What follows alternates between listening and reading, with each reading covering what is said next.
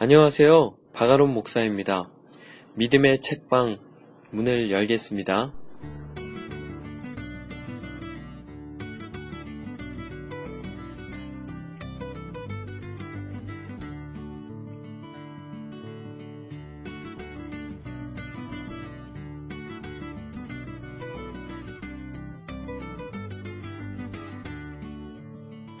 한 주 잘 보내셨습니까? 지난주에는 날씨가 갑자기 너무 따뜻해서 놀랐습니다. 주말에는 무려 21도까지 올라가더군요. 아, 그래서 그런지 며칠 전 저를 그렇게 괴롭히던 감기가 떠나서 참 감사했습니다. 근데 오늘은요, 또 날씨가 영하로 떨어진다고 하더군요. 환절기라서 기온차도 많이 나고 건조하고, 게다가 황사까지 그래서 이번 주에 감기로 고생하시는 분들이 제 주위에 더 많아진 것 같습니다. 감기 유의하시고 항상 건강하시기를 기도드립니다. 오늘은 조금 무거운 주제의 책을 들고 왔습니다. 사실 이 책을 준비한 것은 꽤 오래 전인데요. 그런데 계속 언제 할까 망설이다가 결국 오늘 읽게 되었습니다. 저자는요, 필립 얀시거든요. 이분은 제가 소개하는 것이 어색할 정도로 우리에게 너무 잘 알려진 작가입니다. 실제로 그분의 책들이 굉장히 한국에 많이 소개되어 있고 두터, 두터운 팬층을 형성하고 있거든요. 책도 진짜 많이 썼습니다. 오늘 책에 제가 읽을 책에서도 많이 소개되겠지만 내가 고통당할 때 하나님은 어디 계셨습니까? 라는 책을 비롯해서 그의 책들에는 아, 내 안에 하나님이 없다.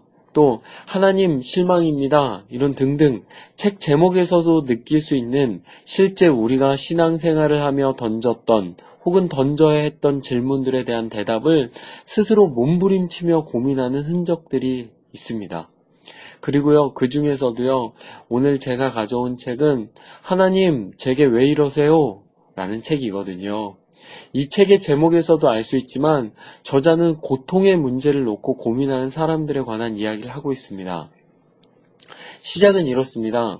자신이 고통의 문제에 관한 책을 쓴 이후에 그 문제들을 놓고 설교 요청이 쇄도하는 겁니다. 그래서 가보면 도저히 자신이 감당할 수 없는 문제들이 있고 그 안에서 하나님이 왜 이렇게 하시는지에 대한 의문을 제기하는 사람들이 가득하다는 거죠. 실제로 미국 초등학교에서 일어난 총기 사고로 희생된 아이들, 혹은 보스톤 마라톤 대회에서 일어난 참극, 심지어 일본에서 일어난 쓰나미로 인한 희생자들, 그 가운데 그 사람들의 외침, 하나님께서 왜 침묵하고 계시는지, 왜 도와주시지 않느냐는 그런 믿음이 없는 사람들이 아닌 믿는 자들의 절규 속에서 말씀을 전해, 전해야 했던 자신의 상황과 고민들을 담고 있는 거예요. 물론 이 책에서 되게 멋진 해답을 제시하는 건 아닌 것 같아요. 그러나 우리도 한 번쯤 생각해 보지 않았습니까? 우리의 삶에 일어나는 환란과 고통의 문제, 그리고 그 문제 가운데서 침묵하시는 하나님? 오늘 이 시간이 좀 부족했어요. 그래서 그가 제시하는 답변까지 들어가 보지도 못했거든요. 그러나 그가 문제를 제기하는 그 속에서 우리도 한번 고민해 보면 좋겠다는 생각이 들었습니다. 고통의 문제에 관해서 말입니다. 그럼요, 우리 한번 만나봅시다. 하나님, 제게 왜 이러세요? 시작합니다. 내가 첫돌이 채 되기 전에 아버지는 온몸이 굳는 폴리오 바이러스에 감염이 되었다. 그래서 목 아래로 전부 마비된 채 시끄러운 소리를 내는 호흡 보조기에 의지해 간신히 숨을 쉬며 누워 있었다. 어머니는 당시 세 살 된 형과 나를 경리봉동의 창가로 데리고 가서 우리를 들어 올려 아버지를 볼 수 있게 해주었다. 형과 내 모습이 병실의 거울에 비춰졌고 아버지는 붙잡지도 만질 수도 없는 우리를 그렇게 잠시 바라보았다. 아버지는 아프리카 선교사로 가기 위해 준비하던 중에 병에 걸렸다. 릴레이 기도로 연결된 수천 명의 사람들이 아버지의 치유를 위해 부르짖었다. 그들은 미래의 밝은 사역을 눈앞에 두고 기대감으로 가슴이 부푼 젊은이를 하나님께서 데려가실 거라고 생각할 수 없었다. 아주 가까웠던 사람들은 아버지가 곧 회복될 거라고 굳게 믿었기에 본인의 동의를 얻어 호흡 보조기를 뗐다. 그리고 2주가 채 안 되어 아버지는 돌아가셨다. 나는 아버지 없이 성장했고 믿음의 형제 자매들의 응답받지 못한 기도는 먹구름처럼 늘 내 머리 위를 맴돌았다. 어느새 나는 아버지가 돌아가셨을 때의 나이가 되었고 저널리스트로 일하며 리더스 다이제스트 잡지에 드라마 같은 삶이라는 제목의 기사를 썼다. 인생의 큰 시련을 이겨낸 사람들의 이야기였다. 그런데 기사를 위해 내가 인터뷰한 사람들은 그리스도인들이 모순되고 혼란스러운 조언을 해서 상황을 더욱 악화시켰다 라고 거듭 이야기했다. 고통 중에 있는 그들에게 그리스도인들은 이렇게 말했다고 한다. 하나님께서 당신에게 벌을 내리시는 것입니다. 하나님이 아니라 사탄이 벌을 주는 것입니다. 고난은 하나님이나 사탄의 벌이 아닙니다. 하나님께서 당신의 믿음을 보시기 위해 특별히 당신을 선택하셔서 사랑의 마음으로 고난을 허락하신 것입니다. 하나님께서는 고난을 허락하지 않았습니다. 오직 그분의 뜻은 당신이 회복되는 것입니다. 당시 나는 그들에게 뭐라고 대답해 주어야 할지 몰랐다. 사실 나 자신도 누군가에게 대답을 들어야 할 지경이었다. 대답을 찾기 힘든 질문에 봉착했을 때 나는 그 질문을 글로 쓰는 습관이 있다. 그러면 마음의 여유가 생겨 성경이나 전문가나 그 외의 책의 도움을 받을 수 있기 때문이다. 이런 습관 덕분에 첫 책인 내가 고통당할 때 하나님은 어디 계십니까를 비교적 젊은 나이에 쓸 수 있었다. 지금까지 나는 여러 주제에 대해 책을 써왔다. 하지만 어린 시절과 저술활동 초기에 먹구름처럼 따라다녔던 고통에 관한 질문은 아직도 사라지지 않았다. 요즘도 나는 고난과 고통으로 인해 황폐해진 사람들에게서 꾸준히 편지를 받고 있다. 나와 같은 의문에 시달리는 사람들이 보낸 편지를 최근 전부 꺼내보니 천 통이 넘었다. 편지들을 다시 읽으며 많은 사람들의 삶의 바탕에 고통이 눈에 보이지 않게 깔려 있다는 것을 알게 되었다. 어떤 이들은 우울증이라는 외로운 고통과 신체의 만성적 고통증 또는 여타의 질병을 갖고 살아간다. 또 다른 이들은 그들이 사랑하는 사람들에게 신경을 쓰느라고 늘 두통에 시달린다.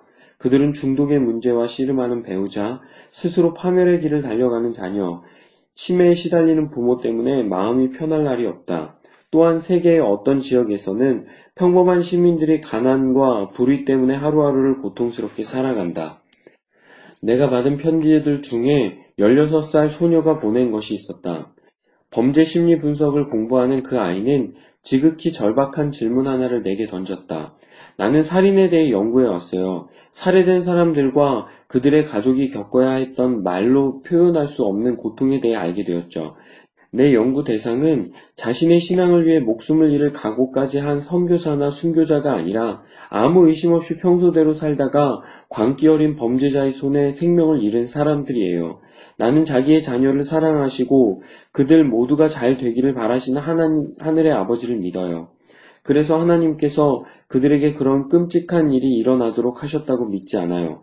하지만 그분이 그들을 도와주실 수도 있었는데 왜 개입하시지 않으셨는가 하는 문제 때문에 신앙적인 갈등을 느껴요. 만약 하나님께서 그들을 지켜주시 않아서 그들의 무고한 자녀들이 그토록 고통당했다면 그들 중 어떤 이들은 하나님의 도움을 바라며 부르짖었죠. 그분이 나를 지켜주실 거라고 어떻게 믿을 수 있죠? 나는 정말 믿길 원해요. 하지만 예수님께 내가 믿나이다 나의 믿음 없는 것을 도와주소서 라고 말한 성경 속 인물들의 심정에 공감해요. 이제까지 살면서 나 역시 여러 고통을 겪어보았다. 뼈가 부러지기도 했고 작은 수술을 몇 번이나 받았으며 교통사고로 죽을 뻔한 적도 있었다. 하지만 내 체험보다는 다른 사람들의 이야기를 듣고 훨씬 더 많이 배웠다. 아내가 호스피스 병동의 목회자로 일하며 죽음을 받아들인 환자의 가족들과 나눈 이야기를 내게 들려주곤 했다. 저녁 식사를 하며 그런 이야기를 꺼내면 우리는 눈물로 범벅이 된 음식을 먹곤 했다.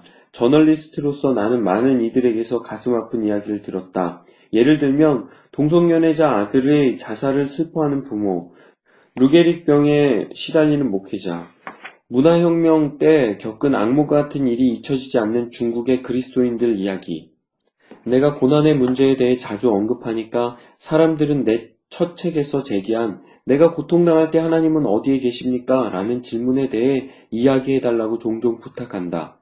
내게도 결코 잊지 못할 날이 있다.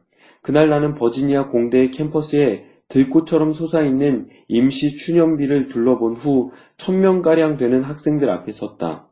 33명의 그부와 교수의 죽음을 애도하는 그들의 표정에는 말로 다 표현할 수 없는 아픔이 서려 있었다. 결코 잊지 못할 착잡한 일은 이듬해에도 있었다. 그때 나는 인도 문바이에서 고통의 문제와는 전혀 상관없는 주제에 대해 설교할 계획이었지만 타지마을 호텔과 몇몇 곳에서 일어난 테러 공격 때문에 장소를 옮기고 주제를 바꿔 설교하게 되었다. 물론 새로 정한 주제는 늘 내 머릿속을 떠나지 않았던 그 문제였다. 2012년에는 역시 이 주제를 갖고 몇몇 그룹을 상대로 세 번의 설교를 했는데 그때마다 나는 마음을 무겁게 짓누르는 분위기에서 메시지를 전해야 했다. 첫 번째 설교는 엄청난 자연재해가 일어난 다음에, 두 번째는 전쟁으로 폐허가 된 도시에서, 세 번째는 우리 집에서 아주 가까운 곳에서 했다. 개인적으로 세 번째 설교를 할 때가 가장 가슴이 아팠다. 2012년 3월 나는 일본의 도호쿠 지역의 교인들 앞에 섰다. 헤일이 일본을 강타한 사건의 일주기가 되는 날이었다. 1년 전 헤일이 제트 여객기 속도로 밀어 닥쳤을 때 철로는 마치 젓가락이 부러지듯 끊어졌고 선박과 버스, 집과 심지어 비행기가 황폐한 땅에 이곳 저곳으로 흩어졌다. 1만 9천여 명이 죽고 마을이 통째로 바다에 쓸려 들어가는 재앙의 후유증 속에서 평소 같으면 전혀 관심조차 없었을 사람들이 신학적인 질문에 매달리는 모습을 보였다. 그해 10월에 나는 또 고통의 문제에 대해 사라 예보에서 설교했다. 그곳은 현대 전쟁사에서 최장 기간 동안 포위 공격에 시달린 비극적인 기록을 세운 도시였다. 4년 동안 그 도시 사람들에게 난방과 연료와 전기가 공급되지 않았고 음식과 물도 거의 없었다. 날마다 날아오는 총알과 하늘에서 우박처럼 떨어지는 포탄들에 의해 1만 1천 명이 죽었다. 그 악몽에서 살아남은 한 사람이 내게 말했다. 가장 나쁜 것은 그런 상황에서 사람들이 악에 익숙해진다는 거예요. 그 기간이 그렇게 길어질 줄 알았다면 우리는 스스로 목숨을 끊었을지도 몰라요. 시간이 갈수록 우리는 점점 더 무감각해지고 그저 살아남으려고 본능적으로 움직였지요. 연말쯤 나는 설교를 해달라는 요청을 또 받았다. 그 요청에 응하는 게 가장 힘들었다. 고통의 양 때문이 아니라 뼈에 사무치는 슬픔과 공포와 혐오감 때문이었다. 성탄절이 지난 후 첫 주말에 코네티컷주 뉴타운에서 말씀을 전하게 되었다. 당시 그 도시는 초등학교 1학년 20명과 그들을 위해 수고하던 교사와 직원 6명이 황당한 총격에 의해 사망한 사건으로 충격과 공포에 빠져 있었다. 사건 후 긴급 구조위원 중 한 사람이 그것이 얼마나 끔찍했는지 말했다. 과거에 끔찍한 일을 몇 번 보았지만 이런 일은 정말 처음입니다. 다른 사람들도 모두 마찬가지예요. 제 아내는 샌디 훅 초등학교의 교사입니다. 아내는 이번 사건으로 희생된 아이들과 직원들의 이름도 다 압니다. 사건 당일 아내가 교장 선생님의 뒤를 따라가고 있었는데 갑자기 그가 뒤돌아가요. 누가 총을 쏴요. 라고 소리쳤습니다. 그와 제 아내의 사이는 불과 세 걸음 간격이었죠. 아내는 범인이 총을 난사하는 동안 몸을 숨겼습니다. 총격이 끝나자 주변에는 시체가 즐비했다고 합니다. 그는 잠시 멈췄다가 다시 말을 이었다. 누구나 어떤 형태로든 고통을 당하기 마련이겠죠. 하지만 자녀를 잃는 고통이 가장 클 것입니다.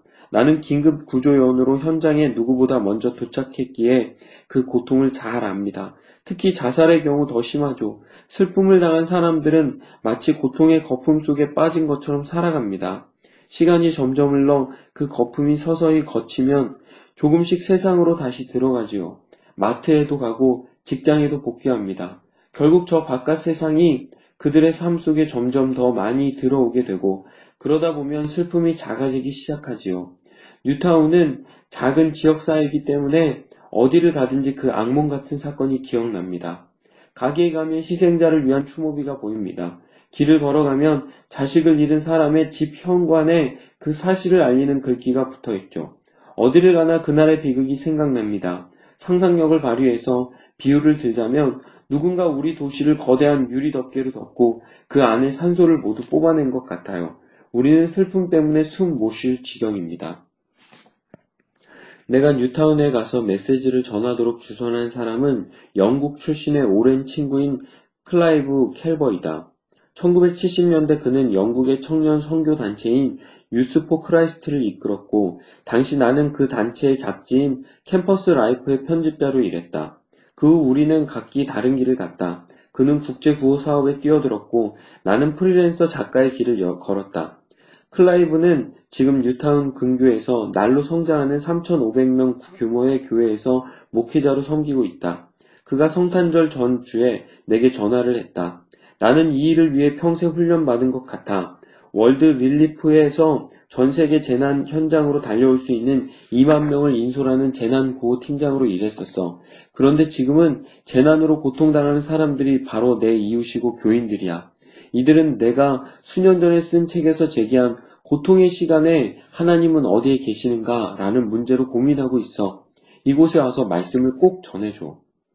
내게 있어 2012년 성탄은 여느 때와 달랐다. 아버지의 기일이 12월 15일이었기에 어린 시절에도 늘 성탄 분위기를 느낄 수 없었다. 12월 14일에 있었던 총기 난사 사건은 성탄절을 앞둔 미국 전역에 먹구름을 들이웠다. 마치 거센 발길질에 무방비 상태로 있다가 배를 얻어맞은 것 같았다. 무엇이 어떻게 잘못된 것인가 하는 의문이 모두의 마음을 사로잡았다. 특권을 많이 누리는 환경에서 자란 젊은이가 작심하고 학교로 들어가 겁에 질린 초등학생 1학년생 20명을 눈 깜짝하지 않고 살해한 사건을 설명할 수 있는 사람은 아무도 없었다. 나는 뉴스를 보면서 그 비극적인 사건을 1분 단위로 재구성해 보았다. 또 인터넷에 올라온 희생된 아이들의 개인 신상에 대해 읽어보았다. 그 과정에서 아이들의 얼굴뿐 아니라 이름도 알게 되었다. 빨간 머리의 캐서린, 벌어진 치아에도 해맑게 웃던 다니엘, 밝은 파란색 눈의 에밀리, 장산, 장난스럽게 웃던 제시. 또 그들이 기르던 애완동물과 취미도 알게 되었고 그들이 형제자매에게 던진 농담, 음식 알레르기, 좋아하던 스포츠, 선수 등에 대해서도 읽었다. 그것은 이 땅에 태어나 겨우 6, 7년을 살다가 떠난 그들이 남긴 자취들이었다. 그 주말에 내가 뉴타운에서 듣게 된 이야기와 질문과 혼란과 항의의 외침은 내가 그 동안 여러 해 걸쳐 듣고 보았던 고통에 대한 반응들을 상기시켰다. 왜 악한 일이 일어나는가? 하나님께서 악이 활개치도록 왜 내버려 두시는가? 끔찍한 일들을 통해 어떤 선한 것이 생기는가? 그동안 줄곧 씨름해온 이런 질문들이 뉴타운에서 메시지를 전할 때 다시 내 앞에 나타났다.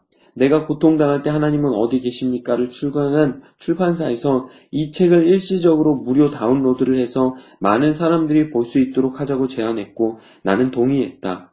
그래서 바로 페이스북에 링크를 걸었고 출판사는 보도자료를 냈다.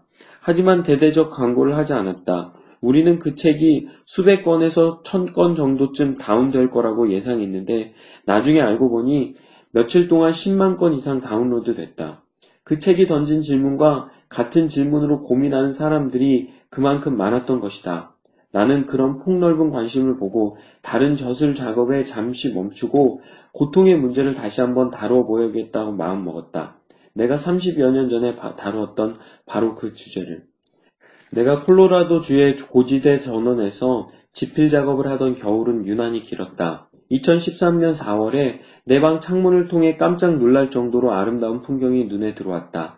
방금 내린 눈을 하얗게 뒤집어 쓴 상록수들이 아침 햇살을 받아 금빛으로 빛났고 그 뒤로는 열대 지역 대양의 쪽빛을 띤 콜로라도 하늘이 무한히 펼쳐졌다. 그런 아름다운 경치를 바라보던 내게 일본과 사라예보, 뉴타운에서 본 고통스러운 얼굴들이 떠올랐다. 그런데 갑자기 또 다른 얼굴들이 내 눈에 선하게 떠올랐다. 4월 15일 두 명의 이민자가 보스턴에서 기쁨과 승리의 날에 찬물을 끼얹었다. 그들은 보스턴 마라톤 대회 결승선 근처에 폭발물을 설치했다. 뉴타운 총격 사건 희생자를 추념하는 26초간의 묵념으로 우울하게 시작된 마라톤 대회는 또 하나의 참담한 비극으로 끝났다. 미국에서 다섯 번째로 큰 그 도시는 세 명을 죽이고 수백 명의 부상자를 만든 테러리스트를 찾기 위해 한동안 봉쇄되었다. 그로부터 이틀 후 텍사스주 웨스트시티에 있는 비료 공장에서 폭발이 일어나 다섯 명의 민간인과 열 명의 소방관이 죽었다. 하지만 이 사건은 보스턴에서의 대대적인 범인 추적에 가려 언론의 큰 주목을 받지 못했다. 같은 주 후반에는 중국의 수천성에서 지진이 일어나 거의 200명이 죽고 1만 2천 명의 부상자가 생겼다. 2012년에 떠오른 고통의 문제가 이듬해에도 사라지지 않고 계속되었다. 어디 그뿐이겠는가? 사실 나는 어떤 회의든지 상관없이 고통의 문제에 대해 글을 쓸 수 있다. 왜냐하면 우리는 질병, 홍수, 가뭄, 지진, 화재, 전쟁, 폭력, 그리고 테러에 의해 언제라도 고통의 나락으로 떨어질 수 있는 불완전한 곳에 살고 있기 때문이다. 갑자기 찾아오는 재난이든 주변에서 흔히 볼 수 있는 일상적인 것이든 고통은 늘 우리 가까이에 숨어 있다.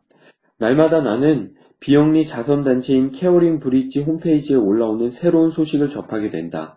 병원에서 생명유지 장치에 의지해 연명하거나 뇌졸중에서 회복 중이거나 암과 싸우는 친구에 대한 소식을 말이다. 그럴 때마다 이토록 고통스러운 세상에서 하나님은 왜 가만히 계실까 하는 생각을 하게 된다. 책이 고통의 문제를 해결할 수 없다. 하지만 고통의 땅에서 내가 배운 것을 전해야 한다고 느낀다. 상처받은 세상을 위한 위로와 소망의 메시지가 그리스도인들에게 있다면 우선 책을 통해 전달되어야 할 것이다. 1998년 일본을 처음 방문했을 때 나는 그 나라를 좋아하게 되었다. 비행기가 공항에 탑승구에 이르자 청소부와 진군들이 모두 공손히 허리를 숙여 인사한다. 호텔에서는 벨맨이 달려와 여행용 가방을 들어주지만 팁을 내밀면 정중히 사양한다. 주유소에 차를 세우면 흰색 장갑을 낀 직원들이 차를 에워싸고 기름을 넣거나 차창과 헤드라이트를 닦아준다. 그들의 유니폼은 어쩌면 그렇게 늘 깨끗한지. 차가 주유소를 빠져나올 때 그들은 깊이 허리를 숙여 인사하고 손을 흔든다. 나를 위해 서비스를 제공한 것이 큰 영광이라도 되는 것처럼 말이다. 버스나 택시 운전사는 손님이 없을 때면 차의 범퍼에 윤을 내고 좌석을 정리하고 깨끗이 닦는다. 운전자들이 교차로에서 인내심을 갖고 신호 대기를 기다리기 때문에 도쿄처럼 교통량이 아주 많은 도시에서도 차의 경적 소리를 듣기는 어렵다. 첫 방문을 하고 나는 내 책을 출간한 일본 출판사의 초대로 세 번 더 방문했다. 일본에서 기독교 출판물의 시장은 그리 크지 않다. 일본인 중 스스로 그리스도인이라고 생각하는 사람은 불과 1%에 불과하다. 예배 참석자가 20명에서 30명을 넘지 않는 대부분의 일본 교회들은 매우 어렵게 유지된다. 영어회화 연습을 하거나 외국 음악을 듣기 위해 교회를 찾아오는 사람들이 있기는 하지만 교인으로 등록하는 사람은 드물다. 일본 사람들은 기독교를 존중하지만 기본적으로 기독교를 외래 종교로 본다. 첨단 기술이 지배하는 일본의 현대 사회에서 종교는 삶의 역동적인 요인으로 작용하지 못하고 단지 불교나 신도의 잔재로 남아있을 뿐이다. 나는 늘 일본 교회나 지역 사회 모임에서 메시지를 전하기 전에 나를 초빙한 사람의 사무실에서 간단한 다가회에 참석하곤 했다. 콩을 죽처럼 갈아 만든 단 간식을 먹으며 서로 선물을 교환하는 그 자리에서 집회 관계자들은 그날의 집회 순서를 점검하곤 했다. 3분 40초 동안 노래를 부르고 2분 동안 광고를 하고 27분 동안 메시지를 전하고 남은 20초 동안 모임을 끝낸다는 것이 그들의 계획이었다. 나는 일본어 중에 자발성이라는 단어가 있는지 궁금했다. 혹시 그들은 미리 정하지 않고 즉흥적으로 행하는 걸 모르는 건 아닌가 생각이 들 정도였다. 일본을 생각하면 내 머리에 두 단어가 떠오른다. 하나는 질서 정연함이고 다른 하나는 아름다움이다. 수세기에 걸쳐 일본은 예절을 고도로 발달시켰다. 상호 존중의 표시로 허리를 깊이 굽혀 인사하지만 연장자가 먼저 허리를 펴는 게 예의다.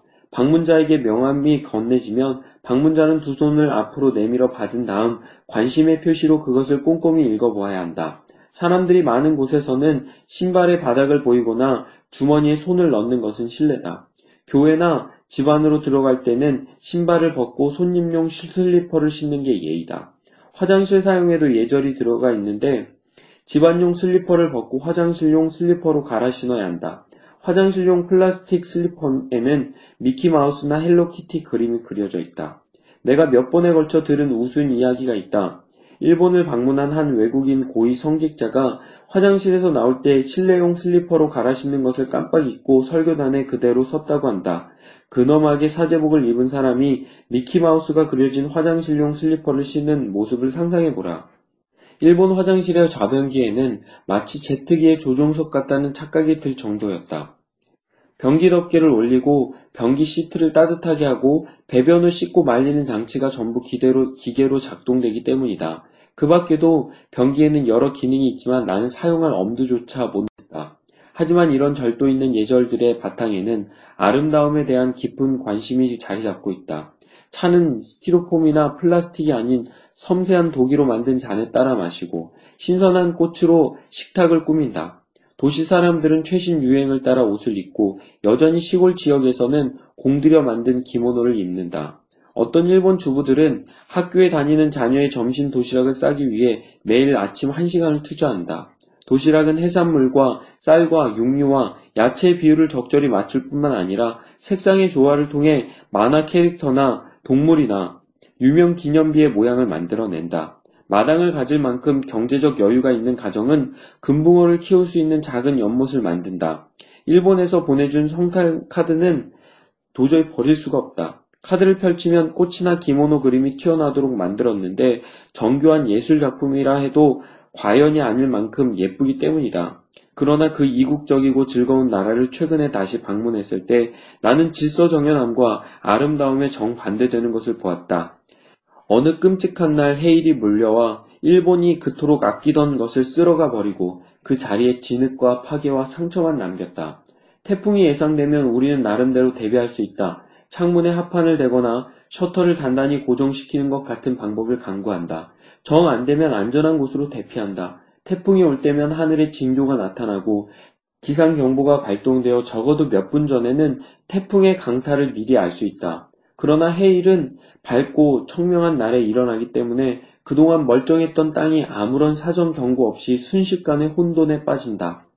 2011년 3월 11일 오후 2시 46분 규모 9.0의 지진이 일본의 동해안에서 3에서 5분 동안 일어났다. 도로가 뒤틀리고 다리가 끊어지고 방 안의 책장이 넘어지고 일부 건물들이 붕괴되었다. 믿기 힘들지만 일본에서 제일 큰 섬이 지진 때문에 북아메리카 쪽으로 약 2.4m 움직였다. 지진의 강타 후 주민들이 정신을 차리고 피해 상황을 살펴보는 때는 모든 게 고요했다.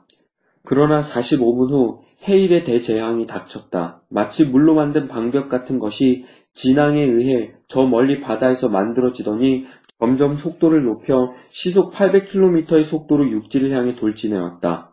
먼저 일어난 지진으로 도호쿠의 해안 지역의 고도가 60cm 정도로 낮아 있었기 때문에 해일의 강타에 더욱 취약할 수밖에 없었다. 해일은 연석을 가볍게 넘는 거인처럼 바닷가의 방벽을 넘었다. 목격자들이 스마트폰으로 찍은 동영상을 보면 공포 영화의 특수 효과를 상기시킨다. 선박과 가옥과 트럭이 마치 장난감처럼 날아갔고 현대식 공항이 물속에 잠겼으며 원자로 탑이 폭발하여 검은 연기를 뿜어냈다. 일본의 고등학교에서 일하는 한 영국인 교사는 비상 사이렌을 듣고 창문을 통해 바다 쪽을 보았다. 안개 같은 것이 기둥처럼 솟아오르는 게 보였다. 그는 당시 상황을 말했다. 틀림없이 그것은 헤일에서 뿜어져 나오는 물방울이었을 거예요. 그런데 이상하게도 너무 컸습니다. 마치 바다에서 초대형 화재가 일어난 것 같았죠. 흰색 연기 같은 것이 마치 구름처럼 피어 올랐어요. 그것은 이해가 가지 않을 정도로 규모가 컸지요. 그런데 무언가 수천 개가 그 안에서 떠다니고 있었습니다. 틀림없이 그것들은 선박과 자동차와 건물들이었을 겁니다. 하지만 아주 작게 보였어요. 순간 나는 놀라서 기가 막혔습니다. 그는 그의 학생 42명을 이끌고 안전한 곳으로 대피했다. 하지만 그날 선생님의 지시를 차분하게 기다리던 다른 100여 명의 학생들은 목숨을 잃었다. 어떤 목회자는 그의 집에서 지진의 피해를 조사하고 있던 중에 도쿄에 사는 딸에게서 아주 다급한 문자 메시지를 받았다. 얼른 대피하세요. 지진과 해일 사이에 그 조용했던 45분 사이에 문자를 받은 것이다. 아직 해일이 닥치기 전이라 그는 왜 대피해야 하는지 이해가 되지 않았다. 전기가 나갔기 때문에 지역 라디오 방송을 들을 수 없었던 그는 딸의 말에 따라 대피하기로 결정했다. 하지만 그의 자동차가 마치 서핑을 타듯이 파도에 밀려갔다. 다행히 차는 물에 잠기지 않아 섬처럼 남아있던 들판의 한복판에 멈췄고 차 안에서 이틀 동안 꼬박을 보내고 나서야 겨우 구조되었다. 또 다른 목회자는 지진이 일어난 후 아내와 함께 안전한 고지대로 피했다. 하지만 해일이 다가오고 있을 때 마침 눈보라가 쳤기 때문에 눈에는 아무것도 보이지 않고 소리만 들렸다. 거대한 파도가 밀려왔다 가기를 반복하면서 사람들의 시체와 각종 파편들이 쓸려 나갔다. 바다로 밀려나가는 파도 역시 처음 밀려오는 파도만큼 위험했다. 그렇게 밀려왔다 나가기를 17번이나 반복했다. 그 중에 16번째에 살려달라는 비명소리가 들렸다. 그런 다음 마치 거대한 배수구로 물이 빨려 나갈 때 나가는 것 같은 소리가 아주 크게 들렸다. 그리고 침묵이 흘렀다. 눈보라가 그치고 그들의 눈에 들어온 광경은 처참했다. 완전히 황폐한 곳에 건물은 하나도 남아있지 않았고 오직 그들이 섬기던 교회의 십자가만 부러져 삐딱하게 솟아올라 있었다. 해변에 앙상한 나무 몇 그루가 서 있었는데 그것들은 바로 전날까지도 울창했던 숲을 지나, 지키는 파수꾼 같았다. 작은 산들 사이에 골짜기에 밀려온 헤일은 속도와 힘이 급격하게 증가했다. 많은 물이 한꺼번에 좁은 골짜기를 통과했기 때문이다. 평지에서는 헤일의 높이가 3에서 9미터 정도였지만 골짜기에서는 12층 건물 높이로 솟아올랐다. 헤일의 피해를 많이 겪은 일본인들은 학교와 병원과 노인센터 같은 대피소를 아주 잘 갖추어 놓았다. 많은 주민들은 경고 사이렌이 울리자 이런 곳으로 대피했다. 그러나 그때 밀려온 헤일은 모두의 예상을 뛰어넘는 초대형이었다. 어처구니 없게도 수백 명이 대피소에서 사망했다. 높은 곳에 있던 노인센터에서는 47명의 노인이 죽었다. 지금도 볼 수 있는 수북히 쌓인 휠체어와 매트리스와 가구가 그날의 참상을 기억나게 한다. 같은 도시에서 수십 명이 3층짜리 대피소의 지붕에 올라갔지만 아주 일부만이 난간이나 텔레비전 안테나를 겨우 붙잡아 죽음을 면했고 나머지는 거센 물살에 쓸려가 버렸다. 어떤 초등학교에서는 학교 직원들이 학생들을 바로 뒤에 있는 산으로 대피시킬 안전한 방법을 찾고 있는 동안에 74명의 학생이 해일에 희생되었다. 그중 일부는 눈 덮인 경사면을 기어오르다가 발을 헛디뎌 물속으로 떨어져 영영 나오지 못했다. 지진과 해일이 그 땅을 핥히고 간 후 정확히 1년이 지났을 때 나는 일본 출판사의 직원들과 함께 며칠 동안 피해 지역을 둘러보았다. 완전히 황폐한 곳을 그토록 가까이 본 것은 그때가 처음이었다. 1년이 지났는데도 마치 다른 행성에 있는 듯 온통 말라 비틀어진 불모의 땅이었다. 나는 나를 초대한 사람들에게 몇 가지 질문을 하기도 했지만 대개는 차창 밖을 응시하며 당시의 비극의 규모를 이해하려 애썼다. 승합차에 동승한 다른 이들도 거의 말을 하지 않았다. 그들의 표정만 보아서는 무슨 생각을 하는지 알 수가 없었다. 그때 시인 에밀리 디킨스의 식구 하나가 떠올랐다. 큰 고통을 당한 후에는 감정이 굳어진다. 하지만 내 감정은 결코 굳어있지 않았다. 나는 한때 예스런 멋을 풍기던 어촌들로 유명했던 지금은 폐허가 된 반돌 모양의 지역을 둘러본 후 두 군데서 말씀을 전하기로 했다. 말씀의 주제는 내가 고통당할 때 하나님은 어디 계십니까? 였다. 우선은 도호쿠 지역에서 수심이 가득한 사람들을 상대로 전하고 그 다음에는 도쿄에서 열리는 전국대회 기도회에서 전해야 했다. 고통의 한가운데서 몸소리치는 사람들에게 외국에서 온 내가 무슨 말을 전할 수 있을까? 대부분의 일본인들은 하나님을 믿지도 않았다. 그런 그들에게 내가 사랑하게 된 은혜와 자비의 하나님을 어떻게 전해야 할까? 그것도 그런 고통의 장소에서 아주 멀리 떨어져 계신 것 같은 하나님을. 헤일이 핥히고 한 후 부지런한 일본 사람들은 대부분의 도로를 보수하거나 교체했고 또 주저앉은 노상을 1.2m 높이로 다시 높였다. 인부들은 피해를 입은 무수한 건물들에서 나무 조각과 잡석을 제거했다. 건물들은 아주 단단한 골조만이 무너지지 않고 남아 있었지만 창문은 깨졌고 흙탕물이 튀긴 벽은 무너져 있었다. 폐허에서 긁어모아 마치 작은 산처럼 쌓아놓은 각종 잡동사니가 흉물스럽게 보였다. 그런 것 중 일부는 도시의 한 구획 정도에 해당하는 넓이를 차지한 채 20m 높이까지 솟아 있었다. 일본의 다른 지역들은 피해 지역에서 나온 2,300만 톤의 쓰레기를 소각하거나 매립하기를 거부했다.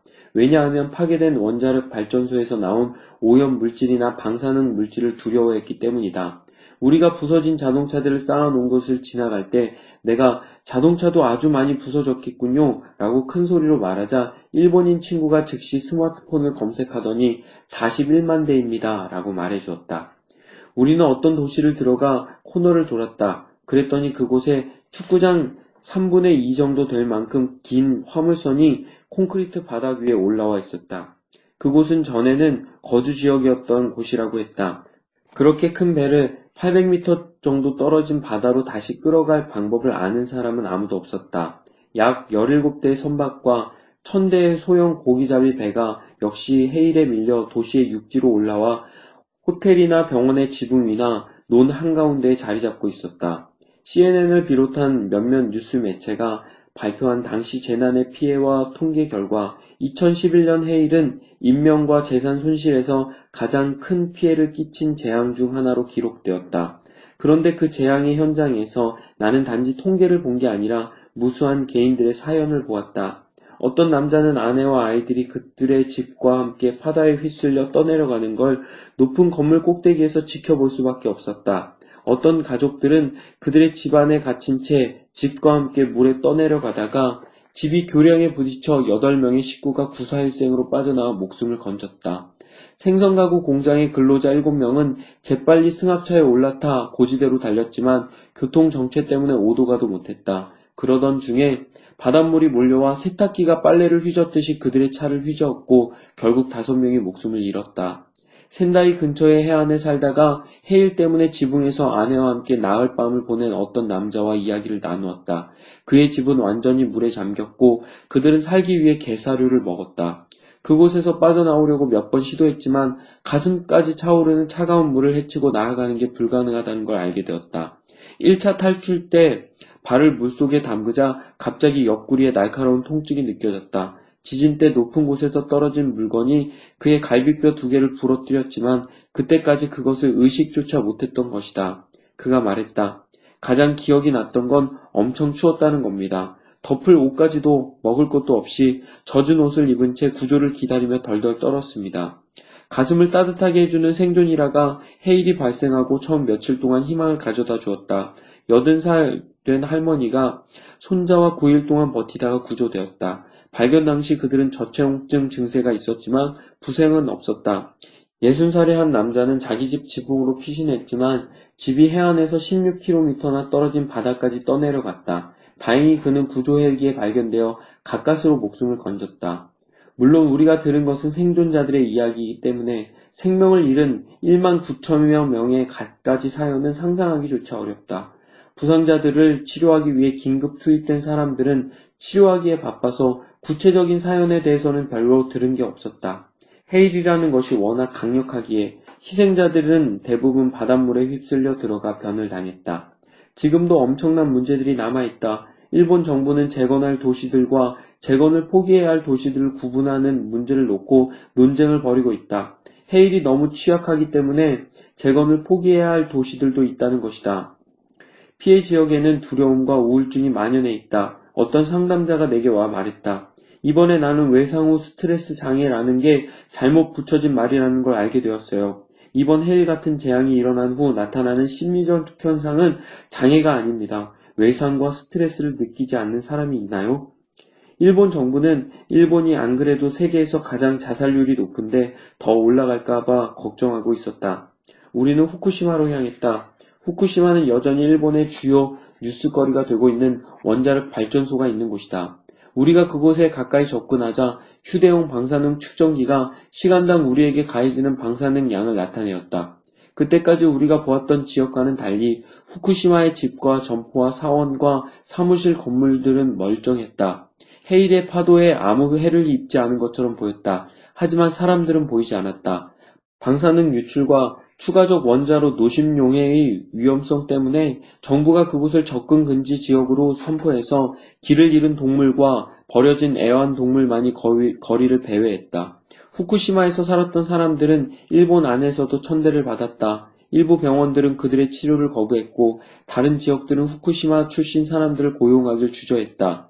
그 지역에서 죽은 사람들의 장례를 치러 주어야 했는데 방사능 오염을 두려워하여 선뜻 나서는 장의사가 없었다. 장례는 일본인이 매우 중요시하는 의식이다. 그러던 중에 어떤 장의사가 장례를 맡겠다고 나섰고 그는 지역의 영웅이 되었다. 후쿠시마에서 살아남은 사람들은 유전적 기형아 출산이 두려워 자녀들에게 아이를 낳지 말라고까지 말하고 있다.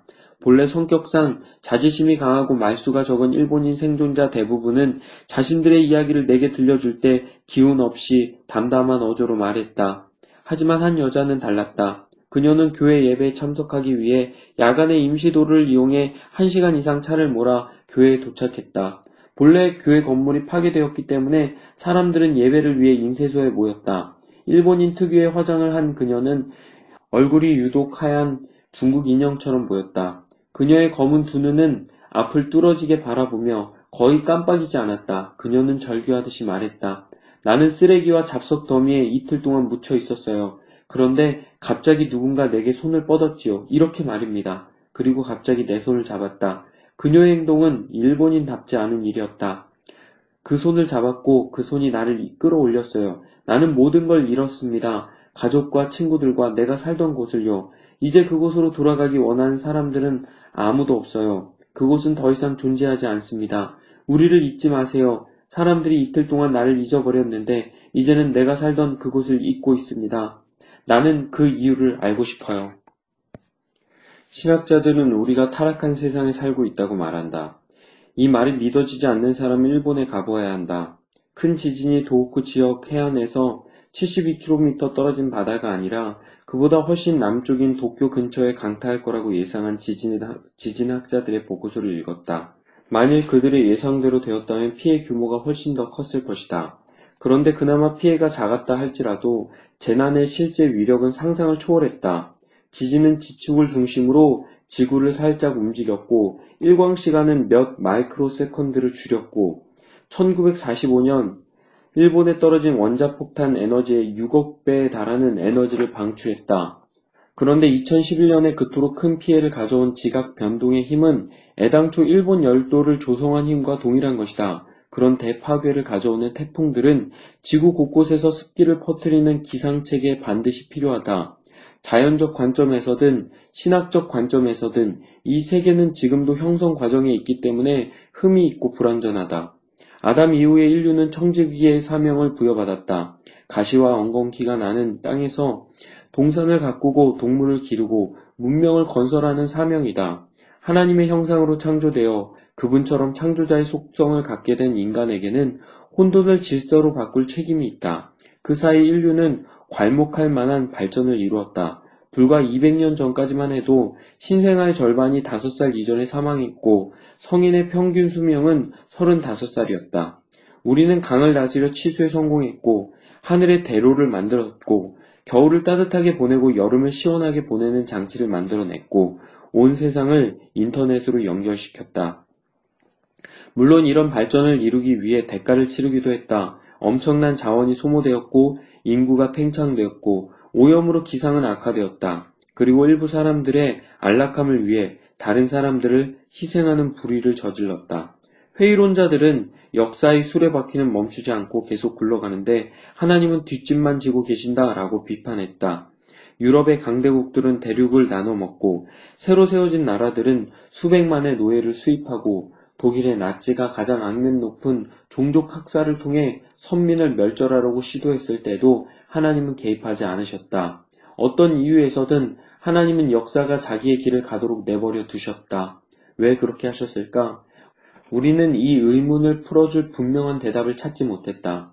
욥이 찾지 못했던 것처럼 우리에게 있는 것은 불굴의 소망뿐이다. 이 소망은 근거 없는 낙관주의와는 다르다. 죽음과 부활이 포함된 예수님의 이야기는 하나님께서 온 세상을 위해 무엇을 이뤄줄 것인지에 대해 한 줄기 밝은 빛을 던져준다. 낙관주의는 인류의 상황이 점진적으로 개선될 거라고 주장하지만 기독교의 소망은 피조 세계가 변화될 거라고 약속한다. 그 변화의 시간이 올 때까지는 하나님께서 악한 사건이나 자연재해 때마다 개입하지는 않으실 것이다. 그런 사건이나 재난이 아무리 슬프다 할지라도 오히려 하나님께서는 우리에게 문제가 많고 적대적인 세상에 개입하라고 사명을 주셨다. 예수님께서는 어리둥절해야 하는 제자들에게 이렇게 말씀하셨다. 이 말씀은 그들에게 사명을 부여하는 마지막 말씀들 중 하나이며 동시에 우리가 따라야 할 말씀이다. 내가 너희에게 실상을 말하노니 내가 떠나가는 것이 너희에게 유익이라. 이후에는 내가 너희와 말을 많이 하지 아니하리니 이 세상의 임금이 오겠습니다. 그러나 그는 내게 관계할 것이 없으니 오직 내가 아버지를 사랑하는 것과 아버지께서 명하신 대로 행하는 것을 세상이 알게 하려 함이로라.